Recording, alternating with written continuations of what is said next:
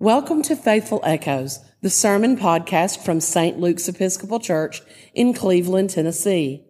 New episodes are available every Monday, featuring the collect of the day, scripture readings, and Father Joel Huffstetler's insightful sermon from the previous Sunday. Perfect for catching up on missed sermons or revisiting favorites. Find us on Spotify, Apple Podcasts, iHeartRadio, and our website at www.stlukescleveland.org backslash podcast. Subscribe now for spiritual reflections that fit seamlessly into your week. The Lord be with you. Let us pray. O God, who has caused this holy night to shine with the illumination of the true light, grant us, we beseech thee, that as we have known the mystery of that light upon earth, so may we also perfectly enjoy him in heaven, where with thee and the Holy Spirit he liveth and reigneth one God, in glory everlasting. Amen. A reading from the book of Isaiah. The people who walked in darkness have seen a great light. Those who lived in a land of deep darkness, on them light has shined. You have multiplied the nation, you have increased its joy. They rejoice before you as with joy at the harvest, as people exult when dividing plunder. For the yoke of their burden and the bar across their shoulders, the rod of their oppressor, you have broken as on the day of Midian. For all the boots of the tramping warriors and all the garments rolled in blood shall be burned as fuel for the fire. For a child has been born for us, a son given to us. Authority rests upon his shoulders, and he is named Wonderful Counselor, Mighty God, Everlasting Father, Prince of Peace. His authority shall grow continually, and there shall be endless peace for the throne of David and his kingdom. He will establish and uphold it with justice and with righteousness from the time onward and forevermore. The zeal of the Lord of hosts will do this. The word of the Lord. The psalm appointed for this evening is Psalm 96, found on page 725 of the Book of Common Prayer. We will read responsibly by half verse. Sing to the Lord and bless his name. Proclaim the good news of his salvation from day to day. Declare his glory among the nations and his wonders among all peoples. For great is the Lord and greatly to be praised.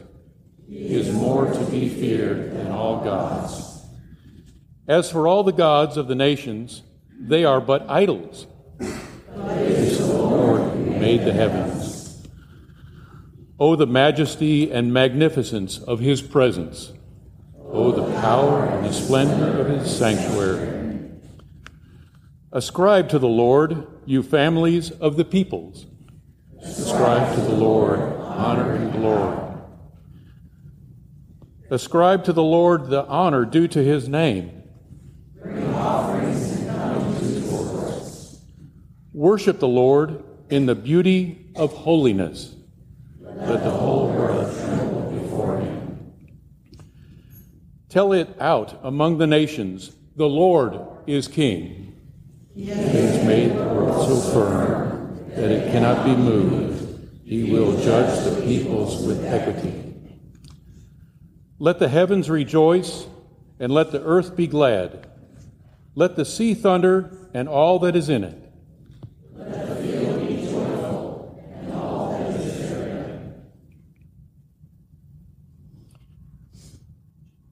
Then shall all the trees of the wood shout for joy before the Lord when he comes.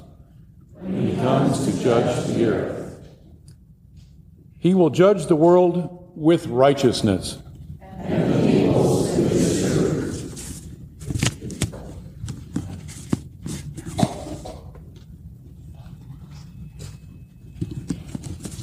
The second lesson is a reading from Titus, chapter 2, verses 11 through 14. For the grace of God has appeared, bringing salvation to all, training us to announce impiety and worldly passions, and in the present age to live lives that are well, well that are self-controlled, upright, and godly, while we wait for the blessed hope and the manifestation of the glory of our great God and Savior, Jesus Christ he it is who gave himself for us that he might redeem us from all iniquity and purify for himself a people of his own who are zealous for good deeds. The word of the Lord. The Holy Gospel of our Lord Jesus Christ, according to St. Luke.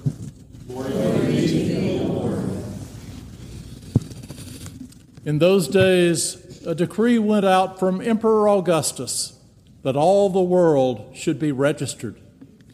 This was the first registration and was taken while Quirinius was governor of Syria. All went to their own towns to be registered. Joseph also went from the town of Nazareth in Galilee to Judea, to the city of David called Bethlehem, because he was descended from the house and family of David. He went to be registered with Mary, to whom he was engaged, who was expecting a child.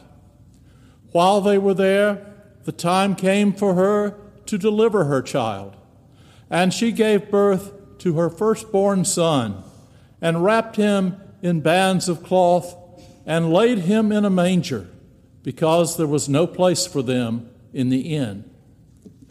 In that region, there were shepherds living in the fields, keeping watch over their flock by night.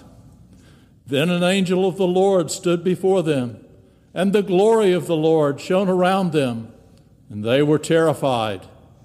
But the angel said to them, Do not be afraid, for see, I am bringing you good news of great joy for all the people.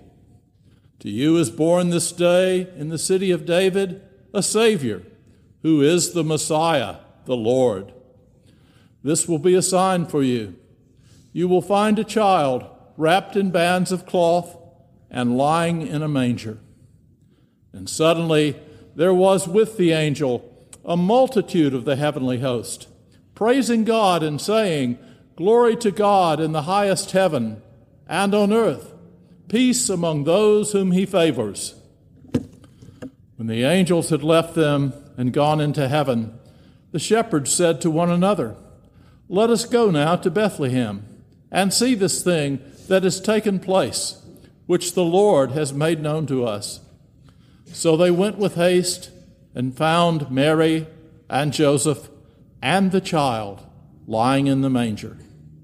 When they saw this, they made known what had been told them about this child, and all who heard it were amazed at what the shepherds told them.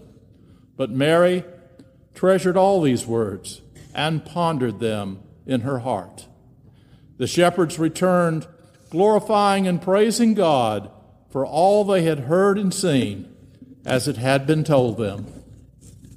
The Gospel of the Lord. Praise to Lord.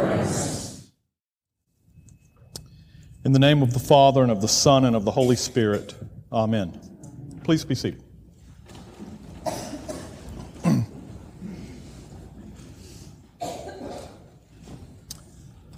was doing some reading in preparation for tonight's sermon, and I came across a quotation that made a real impression on me. A contemporary of mine, a priest, observed On this night, we are all very much the same. I invite you to let that wash over you. On this night, we are all very much the same. We in this room, we online, we Christians the world over Tonight, the things that tend to divide us don't seem as important, do they? We're here tonight in unity. We're worshiping as a family.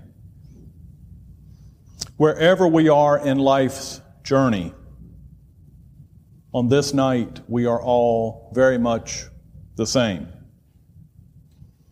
We've come together tonight to hear the story, the story. That first Christmas, when God joined heaven to earth and earth to heaven. Another Bible scholar has said the gospel lesson for Christmas each year is the ever familiar, ever new story. Again, a poignant observation. Ever familiar and ever new. Yes, for most of us, the story is very familiar. And yet each year it seems fresh because each year comes with a new invitation,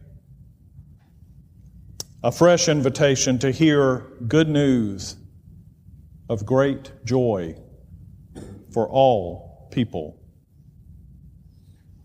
Yes, the story remains the same. What can change is our response. The ever familiar story brings us comfort, something we all need.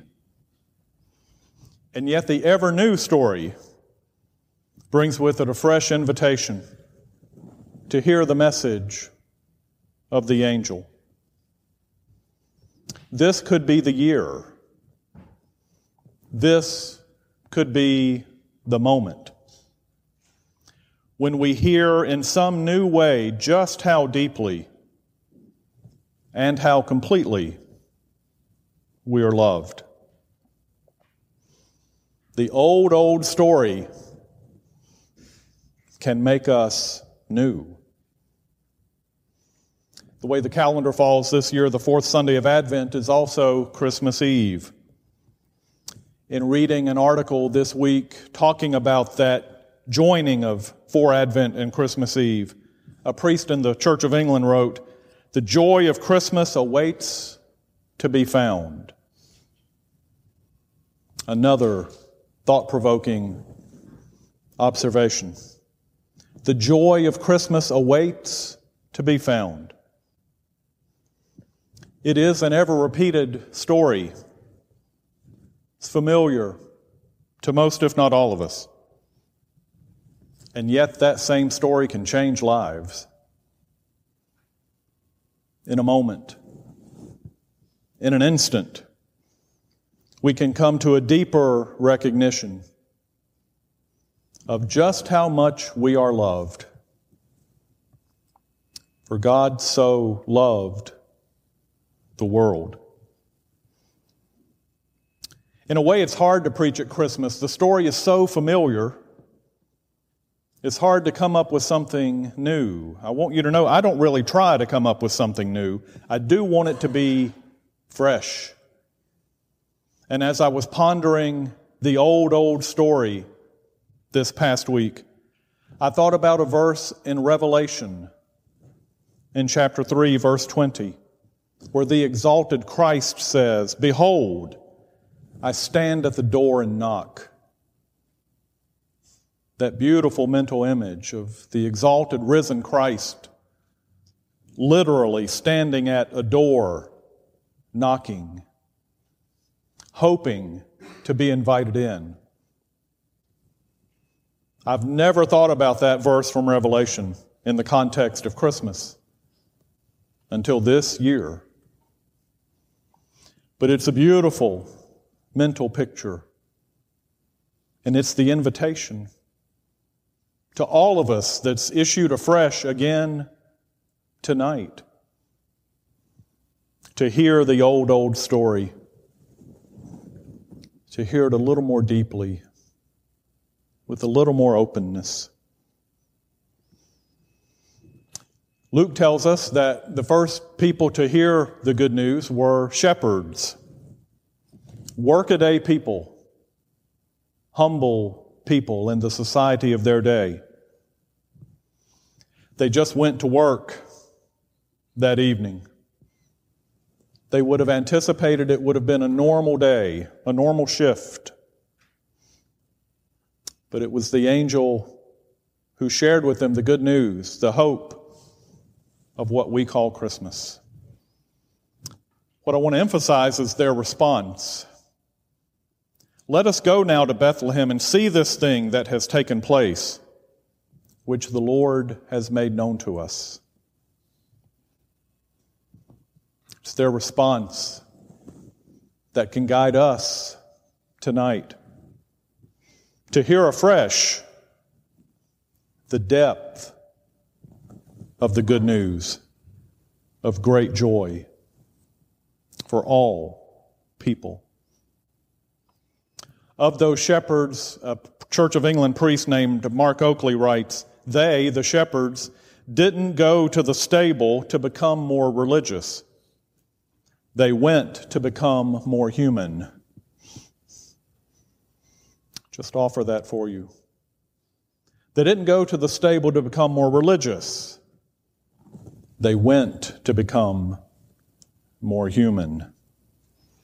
Tonight, in the incarnation, God takes off his mask of invisibility and in so doing invites us to do the same. The good news of great joy is the incarnation. As the author of the Gospel of John says, the Word became flesh. Up until Jesus Christ, God had been a theory, a concept. People tried to imagine what is God like? Our theology is that God solved that mystery in the flesh and blood of Jesus Christ. God came to earth and took on human flesh so that we can finally be comfortable in our own skin. The beauty of Christmas is Jesus becoming one of us to show us how much we're loved,